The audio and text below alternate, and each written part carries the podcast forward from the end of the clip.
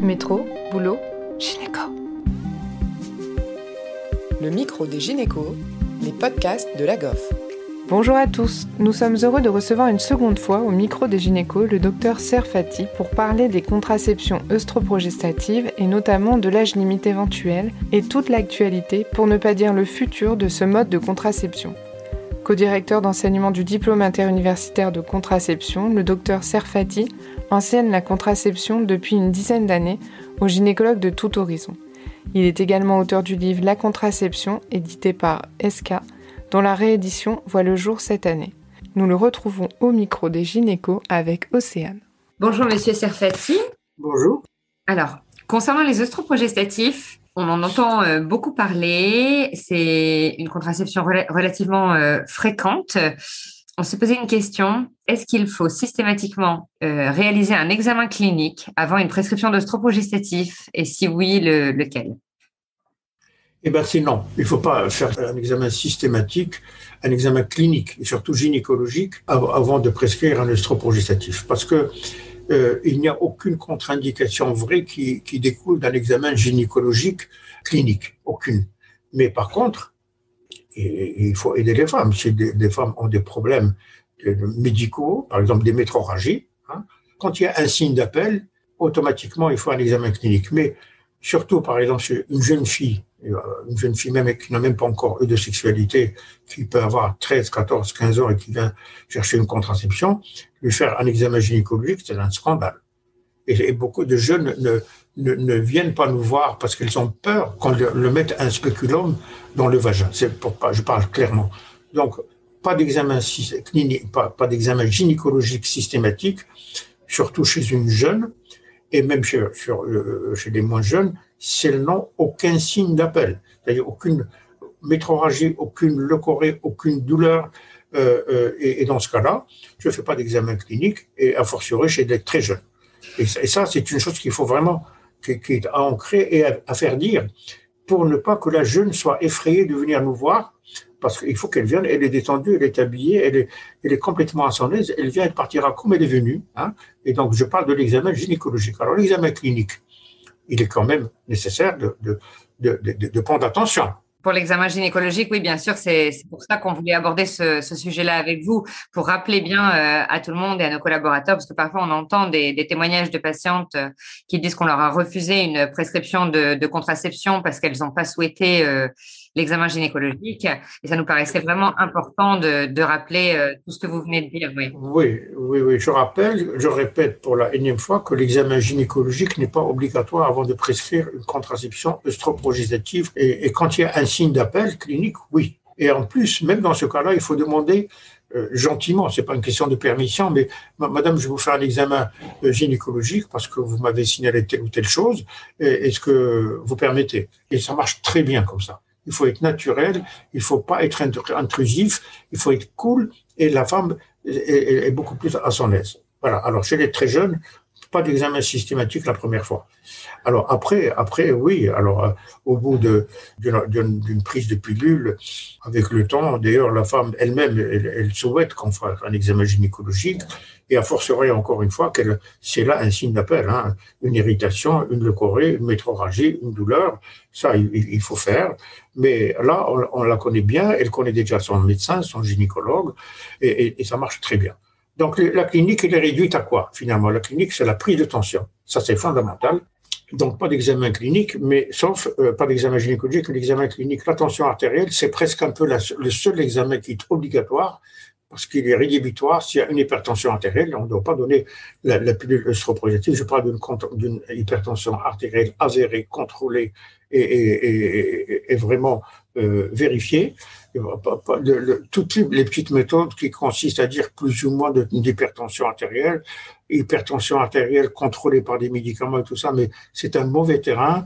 Il faut éviter de donner des œstroprogestatifs. Donc, il faut prendre attention. Alors, quand on ne peut pas prendre attention, supposons par exemple que, ce, soit la période de la pandémie ou Covid-19, eh ben, le médecin peut marquer euh, euh, s'il fait une consultation par télé, téléconsultation, par exemple, euh, d'abord maintenant, il y a des femmes qui, qui, de plus en plus souvent euh, des autoprises de tension par des, par des, appareils qu'elles achètent, ou bien vous marquez sur l'ordonnance euh, pour le pharmacien délivrer telle pilule à condition que la tension artérielle soit inférieure, par exemple, à 14,8. Vous donnez les chiffres qui vous semblent normaux, et donc vous pouvez court-circuiter la nécessité de débuter une contraception œstroprogestative, si vous prenez la précaution, soit que la femme prenne attention, soit le, par, le pharmacien qui va délivrer, si ça ne vous est pas possible, vous, de le faire. Alors, autrement, le reste de l'examen clinique, qui est important et qui nous oriente pour le choix de notre pilule, c'est l'inspection en regard de la femme. On voit qu'elle a, si une acné, si elle une séborrhée, par exemple, euh, c'est un, hirsutisme carrément. Euh, ça, on en tient compte pour le choix de la pilule, mais ça, il suffit simplement de regarder. Euh, mais moi, j'écoute les, les cœurs systématiquement, voilà. Et puis, je palpe un peu le, foie. Alors, l'examen des seins. Alors, on, passe à, quelque chose d'un peu plus délicat. Il est évident que si la femme a des antécédents dans sa famille des antécédents euh, de ma mère, surtout un cancer du sein dans la famille, la famille proche, elle-même, elle voudrait, euh, elle, veut qu'on les examine. Mais autrement, il faut, il faut proposer. Je pense que l'examen des seins est un examen utile, à condition qu'il soit accepté par la, la, femme et à condition que, que ce soit pas intrusif. Si la femme ne souhaite pas, on ne le fait pas. Voilà. Donc ça c'est clair et toujours demander la permission, toujours demander gentiment. Euh, je vais regarder vos seins parce que des fois il y a des euh, il y a des contre-indications. si vous voulez, on, remet ça à un examen prochain. Ne vous inquiétez pas, c'est pas obligatoire. Euh, si, si vous vous comportez comme ça, vous verrez que la grande majorité des femmes euh, souhaiteraient qu'on leur examine les seins. Et moi, je, je connais l'histoire d'un gynécologue éminent qui, ce jour-là, n'avait pas fait un examen de sein euh, euh, chez sa femme, chez sa patiente. Je passe sur les détails, mais elle a eu par la suite euh, un, cancer du sein. Il lui a fait un procès parce qu'il n'avait pas examiné cliniquement ses seins. C'était pas une jeune fille, c'était pas la première consultation de contraception. Mais bon, après, après, on, a défendu ce cas-là, ce médecin-là, mais simplement, et, la plainte a été déposée parce qu'il n'y avait pas fait d'examen clinique des seins avant de lui prescrire, de, lui prescrire une pilule. Voilà. Bon, vous tenez compte de tout ça, euh, mais sinon ça, marche très bien. C'est pas obligatoire. Pas obligatoire. Rien n'est obligatoire, sauf la prise de tension artérielle. Ça oui. Voilà. Super. Et c'était très clair. Merci, monsieur. Et une, autre question qui nous intéresse euh, souvent concernant les ostroprogestatifs, c'est le, quid d'un éventuel âge limite. À partir de quel âge vous, vous systématiquement les ostéoporostatiques alors ça, c'est malheureusement, c'est une question tout à fait difficile et, d'actualité parce que je pourrais vous répondre, si je me réfère à l'OMS, il n'y a pas de limite d'âge. Vous pouvez aller tant que la femme euh, euh, veut la pilule.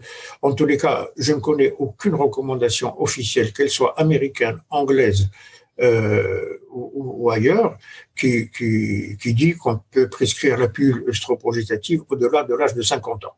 Donc disons qu'à 50 ans, il faut franchement arrêter euh, la contraception, ce qui n'est pas aussi simple que vous croyez.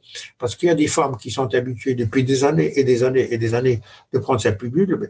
C'est très confortable d'être régulièrement, d'avoir aucun souci. Si la femme est très bien et quand on leur dit vous arrivez à la cinquantaine, les risques sont supérieurs aux bénéfices, il vaut mieux arrêter la pilule. C'est pas toujours aussi facile que vous croyez de l'arrêter, mais il faut franchement, il faut à 50 ans, il faut arrêter. Et maintenant, auparavant, alors auparavant, le problème se pose euh, certains disent qu'il faut arrêter à 45 ans. Ce n'est pas euh, une recommandation officielle, mais basée sur le fait que le risque thromboembolique veineux et thromboembolique artériel augmente terriblement à partir de l'âge de 40 ans et surtout à 45 ans. Donc, vous donnez une limite à, fixer à 45 ans, je ne le fais pas.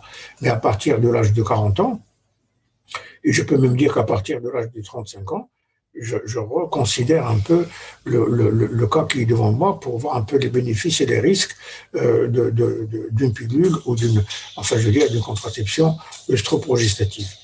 Euh, donc, il n'y a, pas, pas d'âge limite, mais il y a une notion qui est très importante, c'est les comorbidités.